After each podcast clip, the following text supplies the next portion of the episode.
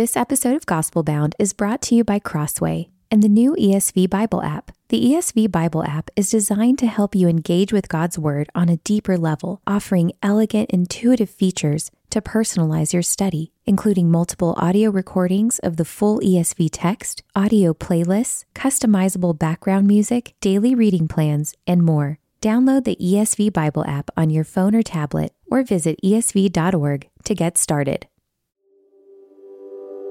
Welcome to Gospel Bound, a podcast from the Gospel Coalition for those searching for resolute hope in an anxious age. I'm your host, Collin Hansen, and each week I'm joined by insightful guests to talk about their written work and how the gospel applies to all of life. Together, we keep looking until we see God working. Wherever you're listening, welcome. I'm glad you're here for today's conversation. He calls abortion the spiritual battle of our lives. And he firmly believes that abortion will end when men make it so. Roe v. Wade has been overturned, but this former football star says the fight for life has only reached halftime. He is Benjamin Watson, author of the new book, The New Fight for Life Roe, Race, and a Pro Life Commitment to Justice, published by Tyndale Momentum. You may already be listening or watching and know quite a bit about abortion, but I'm going to guess that you've never seen the subject explored quite from this angle. Uh, Watson argues this quote, ignorance of or disregard for racial justice, especially by some white pro life evangelicals, has been a hurdle to unifying and expanding the movement. End quote. He's not content to pass legal restrictions or even ban abortion. He describes, quote, a higher, more complete calling to address the factors that drive abortion decisions. And in this book, Watson comes prepared with an array of statistics that may surprise you. Surveys show that 76% of abortive mothers would prefer to parent the child under different circumstances. 40% of the women who abort their children attend church regularly. Watson describes a quote, crucible of susceptibility that helps explain why 40% of women seeking abortion are black. Compared to white women, black women in the United States are four times more likely to have an abortion. Black women are also three times more likely than white women to die from pregnancy related causes. And he explains that black women have been warned that if abortion is restricted or banned, more of them will die in childbirth. In this book, Watson is not afraid to step on toes or tell Christians that they need to step up in the fight for life. He sees hope in the gospel and in the church. He writes this As a church, we need to become a safe haven, a refuge, a place where the most vulnerable can turn, not just for spiritual help, but for emotional, material, and financial support too. Uh, Watson joins me, joins me today on Gospel Bound to discuss the role of men in the pro life cause, the relationship between history and agency, and the responsibility of parents to talk to their kids about sex, among other subjects. Ben, thanks for joining me on Gospel Bound. Man, it's good to be with you. I'm, I'm excited about this conversation. Thank you. Oh, it's an it's an important one, and it's an important book. And uh, ben, did you write this book in response to the end of Roe v. Wade, or did that decision in 2022 alter some of your previous plans to write this book? Uh, Collin, I had no plans to write this book. Um, I think there are a lot of other topics that we could talk about that might be a little more, uh, a little easier to discuss. Uh, maybe not as as um, important uh, as this one, because this is very important. But it's one of those topics, and I think the the convergence of uh, life as well as as race in America are, are two topics that bring a lot of emotion and a lot of history and a lot of baggage.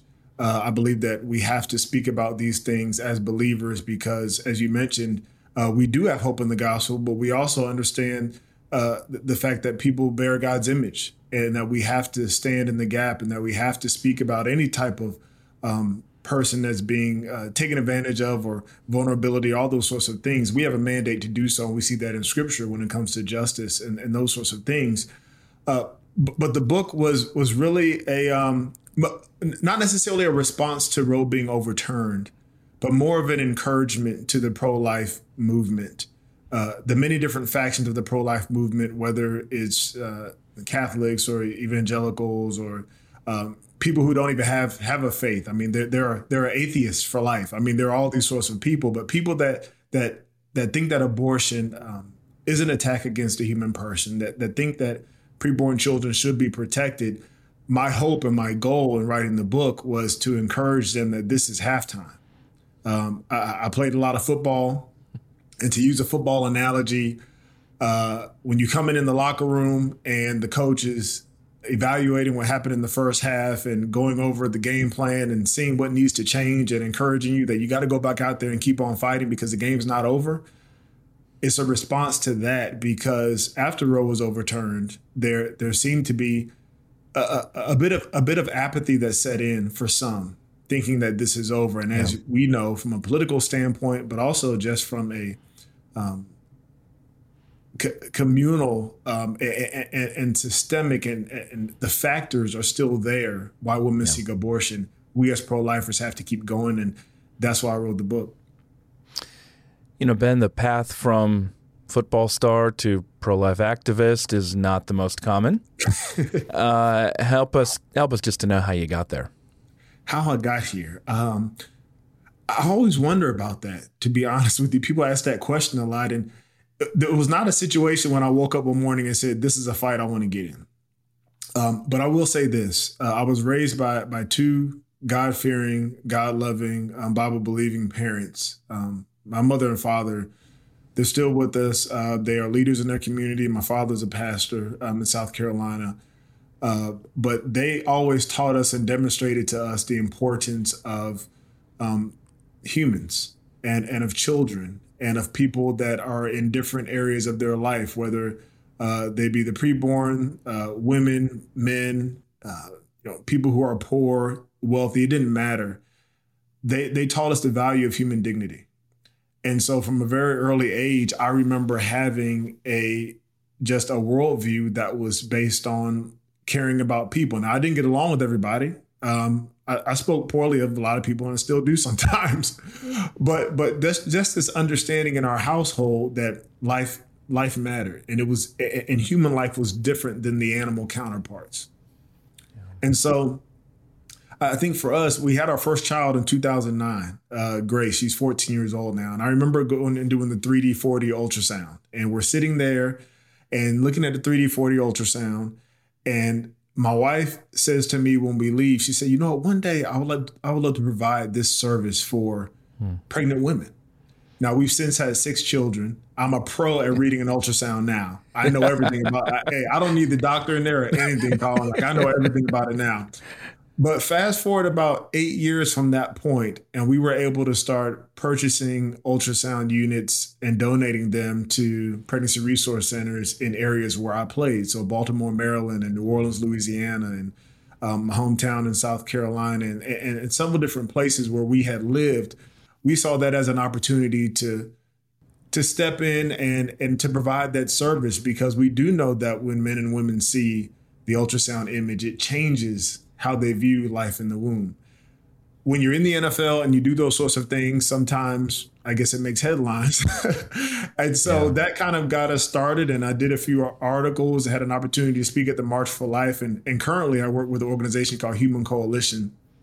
And we provide direct services to pregnant women. We also have a, uh, a legislation uh, arm, Human Coalition Action. And so this has been a, a, a, journey that has really just picked up, I would say, over the last eight years, but it's always been something, along with a bunch of other issues that I like to call issues of, uh, of justice or human flourishing that we've been involved with as a family.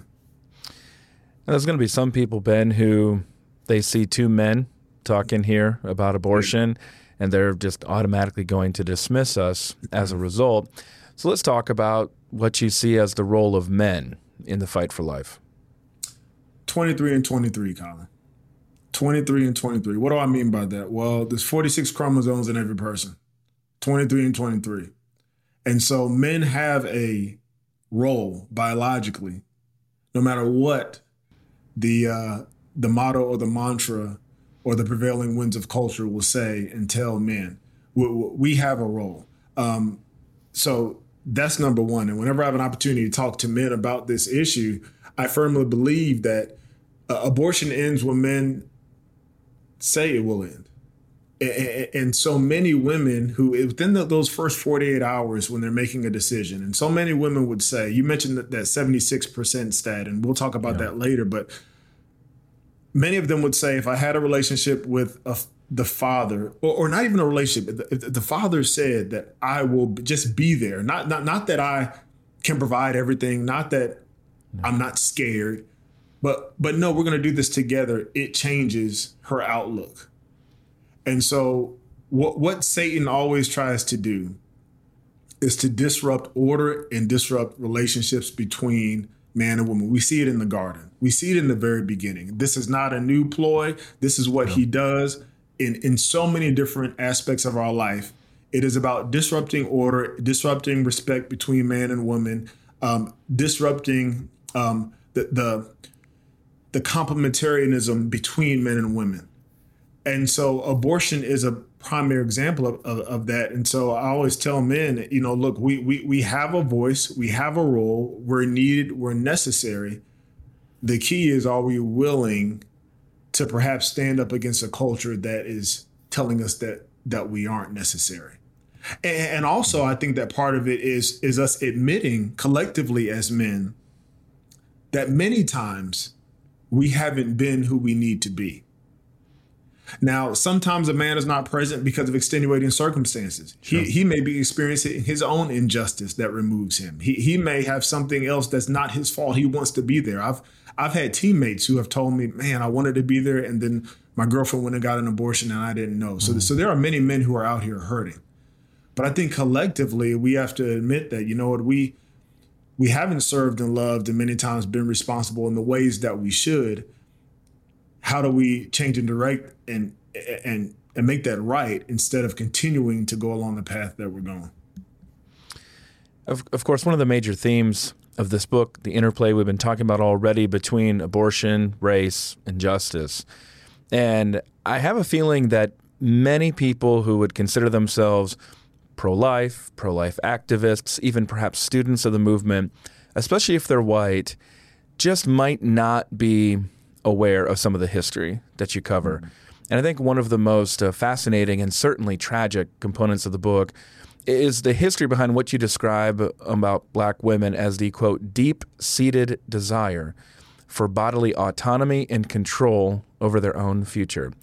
Why don't you give us just a brief overview? It's quite a significant section of the book, but give us just a brief overview for somebody who just doesn't really know what that means when you say that. Yeah, I, I think in, in, if I was going to write um, this book, I, I, my my truest desire was to, um, to to speak the truth about the issue of abortion, but specifically to hone in on the fact that black women are three to four times more likely than their white counterparts to get abortions and, and, to, and to give voice to why. Yeah. Because so often in pro-life circles, what I've what I've noticed, and, and mostly in this doesn't happen as much in many black pro-life circles, but it, I, am in both a lot of different right. pro-life circles, and many times what I hear as a statistic is black women are three to four times more likely.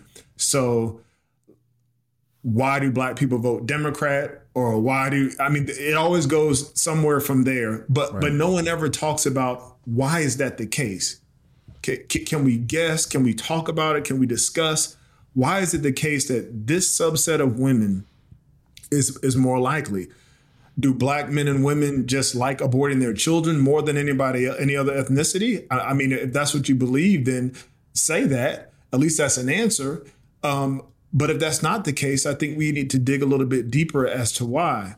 And so when it comes to to black women, my goal was really to highlight some of the reasons that they have told me why this issue is important. And you can't you can't disconnect or decouple the present from the past.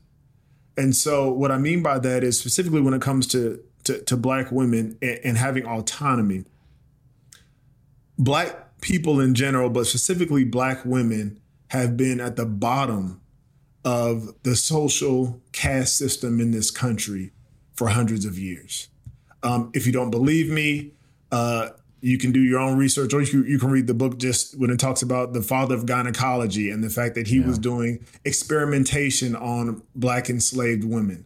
Yeah. Um, the fact that black women were brought to this country for breeding purposes during chattel slavery, and part of the influx of black women coming was to reproduce so that there would be more of a slave force.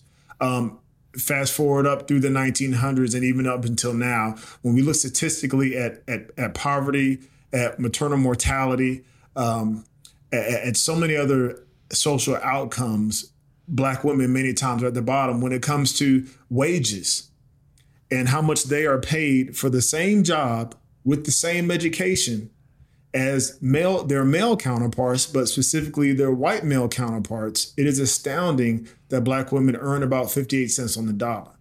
And so there are so many issues, and for many black women, at least many that I talk to, even in writing this book, who are pro-life, who are against abortion, it's not that they want the right to kill their children It's that they want the right to have something of their own and to not be forced or prohibited from doing things because culturally in this country that has happened far too often.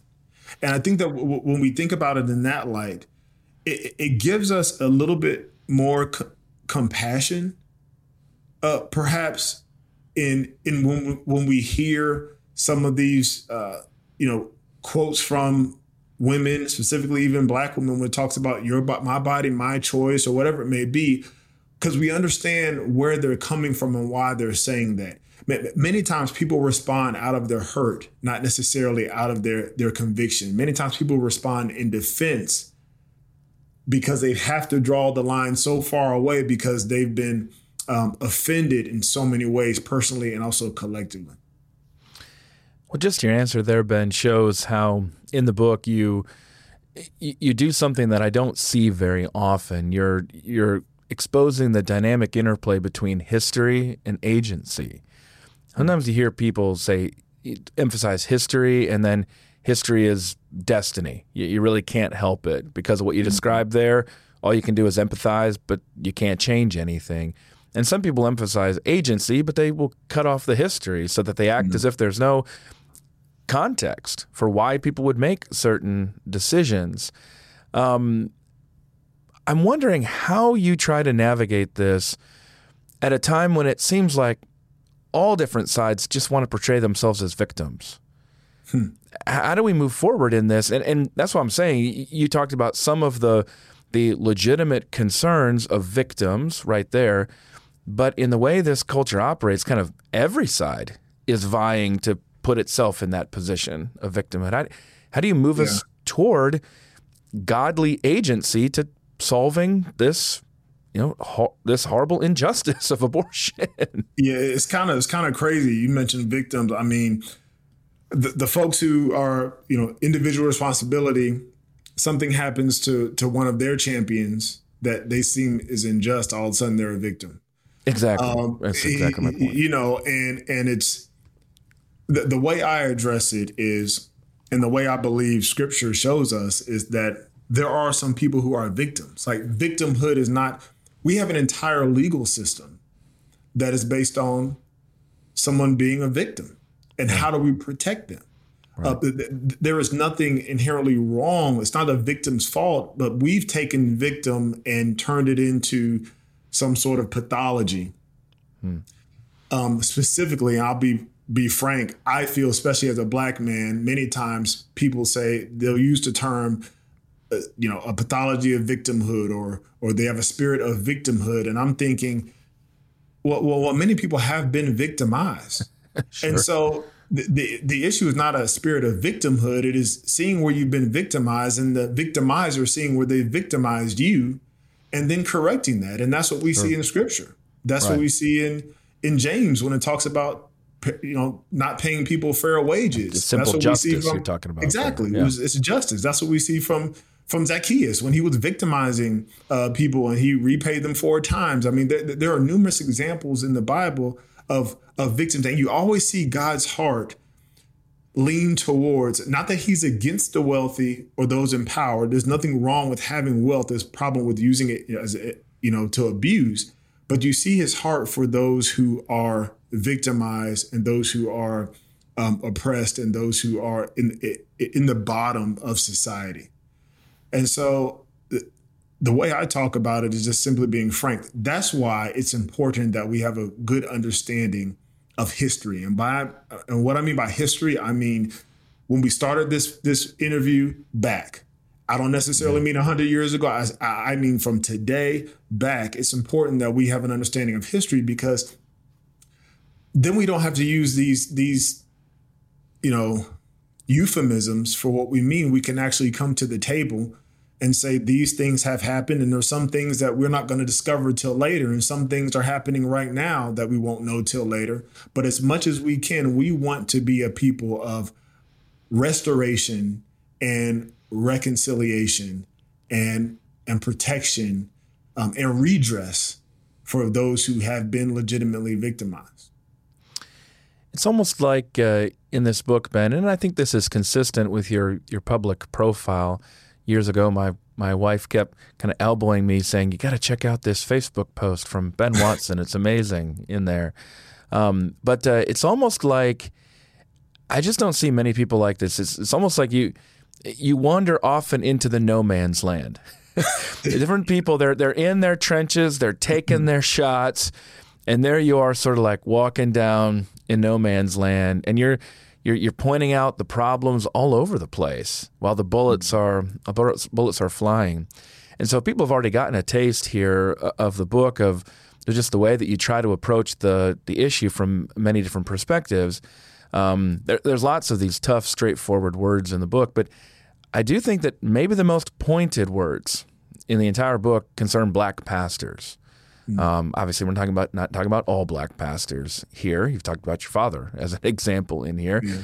But here's one of the here's a quote from the book. You say, "Some of our most well-known shepherds are leading their flock off a cliff for a bag of silver and a fleeting moment of popularity."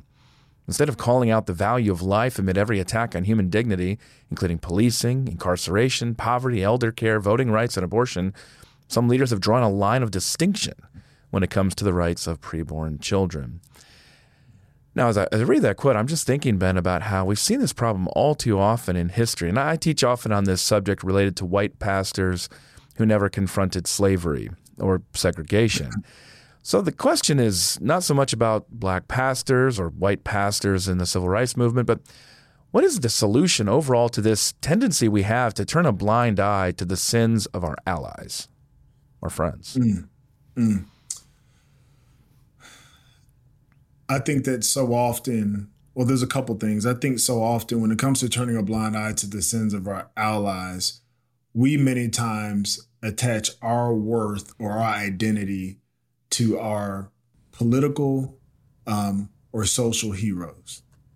Yeah. And so, what I mean by that is, um, you know, we'll, we'll do politics, for example. If I'm voting for a specific politician, I will absolve him of all guilt on things that I know are wrong because my identity is attached with that person. And that happens for pastors, it happens for lay people, it happens in different sectors. And I think that that is is bordering on idolatry at times.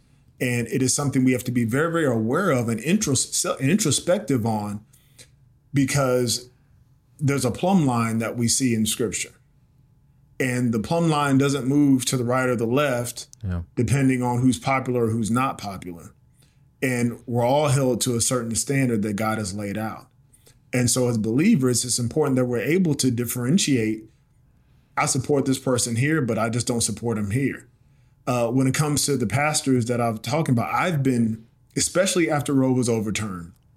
If you can remember, if the audience can remember, there were uh, several uh, not just pastors, but a lot of people who came out saying, well, the next step is they're going to take away this right, they're going to take away that right, and and all those sorts of things, which which we know, as we talked about in the conversation, some of that is a protective mechanism sure. because of historical grievances. Right, I understand right. that exactly. But but but before a, a pastor, specifically uh, black pastors of large black congregations, to sit in pulpits and um, and not call out snuffing out life, specifically when it is impacting our community more, specifically yeah. when our tradition has been one of taking people in and people like like like Fannie Lou Hamer who yeah. stood up for civil rights and for children and yeah. and, and, people who you, the list goes on and on. Uh, our tradition is one of being socially aware, but also having deep theological foundations. Right. And you see that going all the way back to to chattel slavery. And so for them to sit there and and and do that is not helpful for us. But also, I believe that the black church is strategically placed to be the conscience of America on this issue, as much as it's yeah. been the conscience of America on so many other issues, Collin. Absolutely. When when you look at the civil rights movement and you look at the march from Selma to Montgomery and they left Brown AME Chapel and you think about all those who were in those movements, mm-hmm. some whose names we don't know, but they were involved with churches and they met in churches and they were ministers and they were um, women who served in the churches and these people of great faith who who, who came to America and said, no, this is not right. We're going to fight for this because there is a spiritual mandate behind it. That's where I believe that the black church, not necessarily uh, the denominations, but also just just black believers have an opportunity here because abortion impacts us so disproportionately. And so my call to to them, and there are plenty of pastors right. that are doing this this thing right. I mean, of all denominations, great yeah. friends, people you've interviewed. I mm-hmm. I can name a, a, whole list. Great great yeah. men I look up to. But then there are some who we must challenge because there are so many that are watching and following them, and, and, and this is not, and their stance is not bringing about life, and it's not gonna, and it's not gonna bring about the the flourishing in our communities that we so desperately need. And using the Bible to justify their anti-life views, yes. which yes. is all sorts of confusion, which is not exclusive to the to the black church. We've seen that in Western Michigan as well, in the Reformed yeah. Church most recently. Um, that that it seems like a special kind of, of heinous evil. Um, it is, and, and, and, and it's and it's offensive. It's offensive to me personally as a believer um, but it should offend all believers when the yeah. word of God is misconstrued, um, when it is when it is used in a way um, th- that is not complete, that is not honest, that is not faithful to the text, but used to manipulate, and, and, and eventually is really used in order to maintain power yeah. Um, or or money. Yeah, yeah, favor with allies, and exactly what comes with that. Uh, ben, what what's it what's it feel like to walk through no man's land? Is, is that is that easy? Is that is that easy feels, for you? it feels it feels it feels lonely, and it, it um you know sometimes it's funny people say well you know i was in your i was looking at some comments on something that you said and and all the pro-life people you know were clapping on one thing but then on the other thing they all hated you it's like how, how come like it's so predictable i know exactly what it you know yeah. I, I know exactly what's going to happen yeah I'll tell you this. Um, there are several people who are are open and willing to have. I don't want to use this word, but I'll use it because I don't have a better one. A, a more a nuanced um, a, approach to some of these things, but it doesn't sell. And no. the frustrating part no, is that we yes we live in a culture where you have to be wholesale one way or the other um, with your ears closed and eyes closed, blindly walking ahead, running ahead in order to make headlines, in order to garner support, in order to raise money, in order to run for office, even. I mean, that's just where we are right now. And it's unfortunate because there are a large swath of people who don't feel that way. They just don't have the loudest voices. I have a friend who who who you know as well, and he always yeah. says that um, the activists always have the loudest voices many times, but they don't represent everybody in between. Yeah. And they don't represent the truth of the uh, of whatever movement they speak of. And so it's it's a lonely place, but there are others out there, and there are people like yourself who I, I truly appreciate in what you do, um, podcasting and speaking and writing, because it's encouraging to see someone who's who's who's open to seeing the you know seeing our issues, our current issues through a biblical perspective. Not that we have it all right or have it all wrong, but being willing to grapple with those things and not not falling to the, you know, to to the to the far left or the far right or progressive conservative, but trying to walk that line. Uh, I think the way to put it, Ben, is that solutions don't sell. Um, You're right. Yeah, solutions right. solutions don't sell. It's not. I don't think what you and I are advocating for is moderation per se. Yeah. Um, my friend Chris Watkin might call it diagonalization. It's simply a recognition that we need a multifaceted solution. That there's not going to be a solution to the horrible injustice of abortion without some sort of leadership and collaboration across churches, across ethnicities, a holistic approach that that deals with the underlying problems of justice and the fears, um, as well as mobilizing different communities and different ethnicities and bringing understanding, but also promoting agency among mm. historically victimized communities. It's going to take everything to be able to get there. And so um, I wonder if, you know, for people watching this or listening to this, do you, do you care about solutions? Do you actually care about the problem? Or do you care about yeah. your tribe winning mm-hmm. on an election night? That's fine if your tribe winning on election night is going to contribute to change and solutions. And we have seen some changes that help to get us toward a solution, but there's so much further to go. Yeah. On this question. For for decades, the focus was on overturning Roe. Okay, we did it. Well, there's a long way to go. If we're at halftime, I think that's probably optimistic in some ways. Ben. Yeah, and I think that for a lot fight. of people, yeah, and I think that for for a lot of people, um, we're what we saw and what we can see is is are those who, for them, this was a, a political venture, yeah. and this was this was not a journey. This was a cause yeah. um, that that had a specific endpoint and end goal, and that was overturning Roe. And now that there is not that, you know, goal uh, to raise money to uh, to fight for, to argue about, they're they're moving on to the next thing. That's the next sexy thing. And, and I, so, and I don't and, know. And, yeah, go ahead. No, I was just gonna say, and and there's nothing wrong with with that because Roe needed to be overturned. Right. I, would never want to downplay that. I mean, right. that, that needed that needed to. Be it was go. a necessary step exactly. in the journey. But there's but there's more to be had because the day after Roe was overturned, the relationships, the housing, the health care, the different insecurities, the employment, the the lies that are prevalent in culture, all those things were still there waiting at the doors of women. The, the chemical abortions that are 50% yeah. now will be approaching 70 or 80% in the next couple years is, is still there. All those factors were still present, even though Roe was overturned. And that's what we need to realize.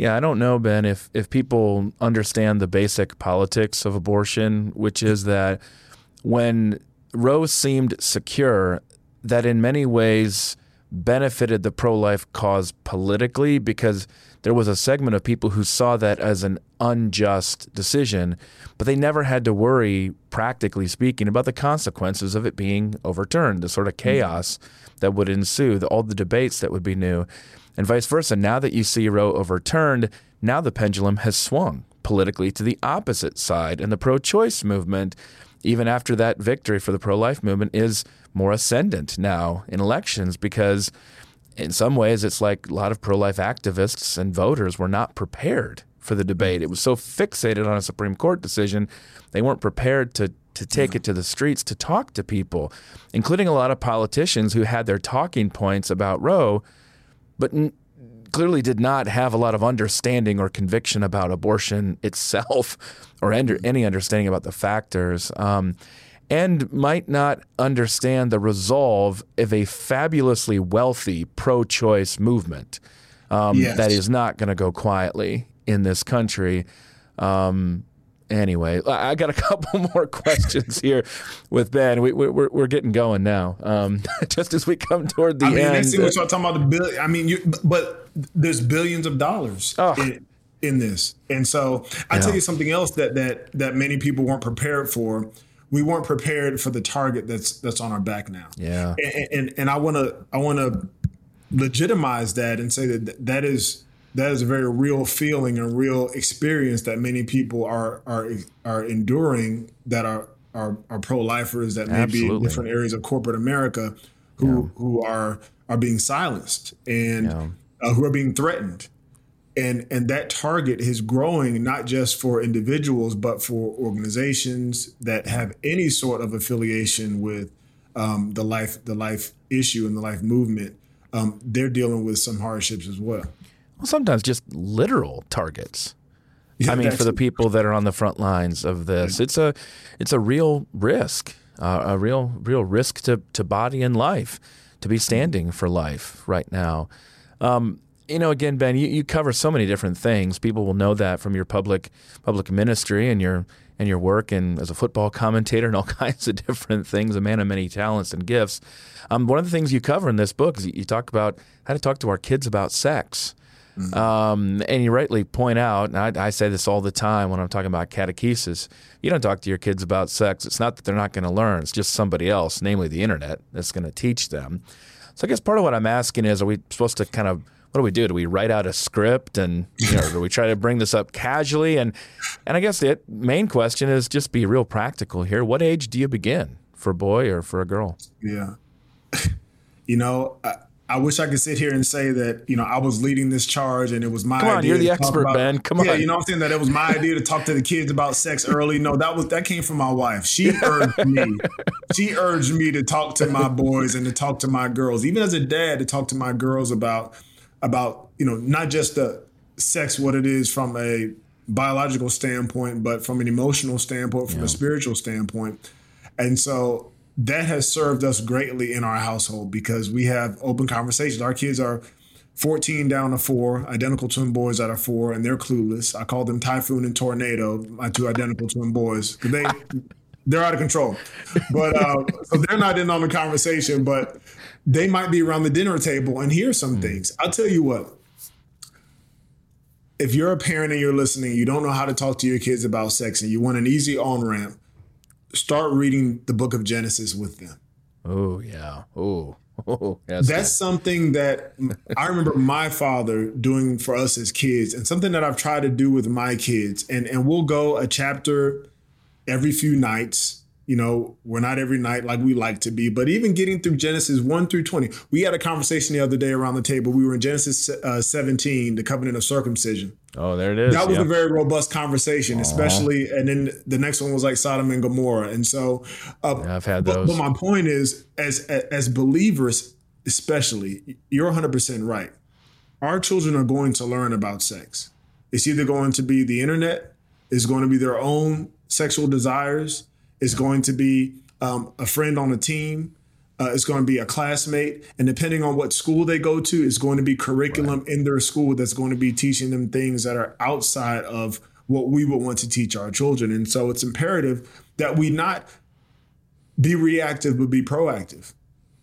And the way we're proactive is by setting the the standards of truth on this issue um, from what the Word of God says, and so that they will be able to identify where something doesn't line up with that. Yeah. But also telling them that hey, you, you might mess up. Some of the things that that that prohibit parents, I think, sometimes from engaging in this conversation is that we are scared that our kids are going to ask us the question we don't want to answer. and and what we forget is that we have received the grace of God and that we can demonstrate to them I did this, I may have done this, I may have done this right. But my story doesn't have to be your story. And all of our stories are redeemed by the blood of Jesus. But we have to be proactive on this. Yeah, teach them the good so that they can recognize the bad and teach them grace because they will almost certainly fall short, as we all yes. have and all do there. Those are good guidelines there. Last question. Just want to give you an opportunity here, Ben. Tell us about some ministries or some pro life activists, and especially working among African Americans uh, who inspire you. Uh, there's a great friend. Uh, she actually wrote the foreword to my book. Her name is Cherilyn Holloway. Um, she runs an organization called Pro Black Pro Life. She lives in Ohio. Uh, she is a, a speaker, mentor. Uh, she runs training for churches, actually. So if you're in a church and you you, you want someone to come even talk about or unpack some of the things I talk about in the book from a um, ethnic as well as uh, abortion standpoint. She does those sorts of things. Um, a, a, good friend that I know you know, Justin Giboney with the yeah. AND campaign, um, Whole mm-hmm. Life Project. I've been a great supporter of theirs, and he's he's a guy who um, is a is a leader in that in that respect, and is able to kind of present this both and um, but biblical justice as well as um, addressing social issues on a bunch of different topics. Yeah. He's he's somebody. I mean, there are there are some. Christina Bennett is a friend. Um, she works for Live Action. Um, check her out. But um, it, you know, I I think there's also this misnomer, this misconception, I should say, among many that that that pro life is is only um, attached to a certain political group or a right. certain ethnicity. Yeah. And what I've seen and, and what I've really loved about you know my opportunities in speaking and writing and, and connecting with so many different pro life organizations like Stand for Life um, and even Human Coalition that I work mm-hmm. with is that there are people in every ethnic group that's represented in America in different socioeconomic statuses and different denominations who hold this issue as foundational and important. And and no one um, faction has a, a death grip on what it means to be pro life. Now, we may vote differently. Right. We may speak about it differently. We may use words like whole life or womb to tomb or pro life or whatever it may be. If you're Catholic, you know, whatever it is. But there is such complexity in the movement. And so, in this post Roe era, one thing I talk about in the book is we have to have a willingness to as Frederick Douglass said, unite with anyone to do what's right and no one to do what's wrong. Yeah. And be like able to connect across those lines. That's difficult. That's hard. We're not trained that way as Americans. but if we want to serve, serve, women and we want to save children, um, that's what we need to be about. And what could be better and more important? Um, my guest today on Gospelbound has been Benjamin Watson. We've been talking about his new book, The New Fight for Life Roe, Race, and a Pro Life Commitment to Justice. It's published by Tyndale Momentum. Ben, my friend, um, thanks again for this conversation. I look forward to the next time we get to talk. Man, thank you. Next time, hope we can do it in person, man. We got to catch up. Would love that. Thanks, Ben. Thanks for listening to this episode of Gospelbound. For more interviews and to sign up for my newsletter, head over to tgc.org slash gospelbound. Rate and review Gospelbound on your favorite podcast platform so others can join the conversation. Until next time, remember, when we're bound to the gospel, we abound in hope.